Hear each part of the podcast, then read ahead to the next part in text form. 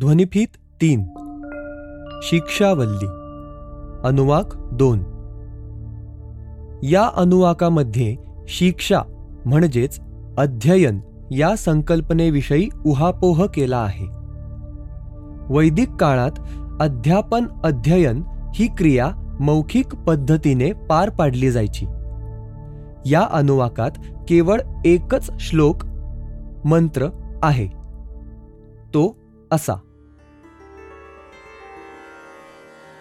ॐ शिक्षां व्याख्यास्यामः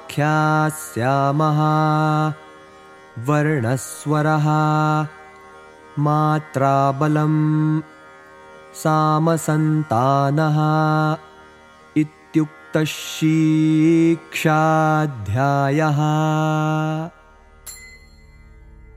यानुसार श्लोकांचे उच्चारण करताना जर वर्ण स्वर यांचे उच्चारण आणि त्यांच्या मात्रांचे बलाबल योग्य प्रमाणात असेल तर त्यातून साम म्हणजेच गान अथवा लयबद्ध गायनाची निर्मिती होते.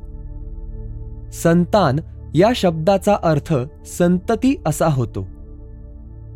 म्हणजेच वर्ण आणि स्वर यांचे योग्य मात्रेसह उच्चारण केल्यास त्यांच्यापासून गायन जन्माला येते.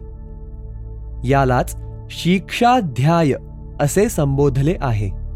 या उहापोहावरून सहज समजते की मागील अनुवाकात म्हणजेच शांतीपाठामध्ये वायूलाच ब्रह्म का मानले गेले आहे?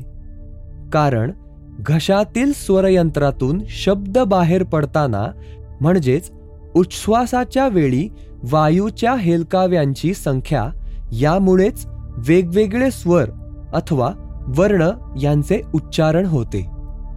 याचाच अर्थ गान निर्मितीमध्ये वायूचे कार्य अतिशय महत्त्वाचे आहे.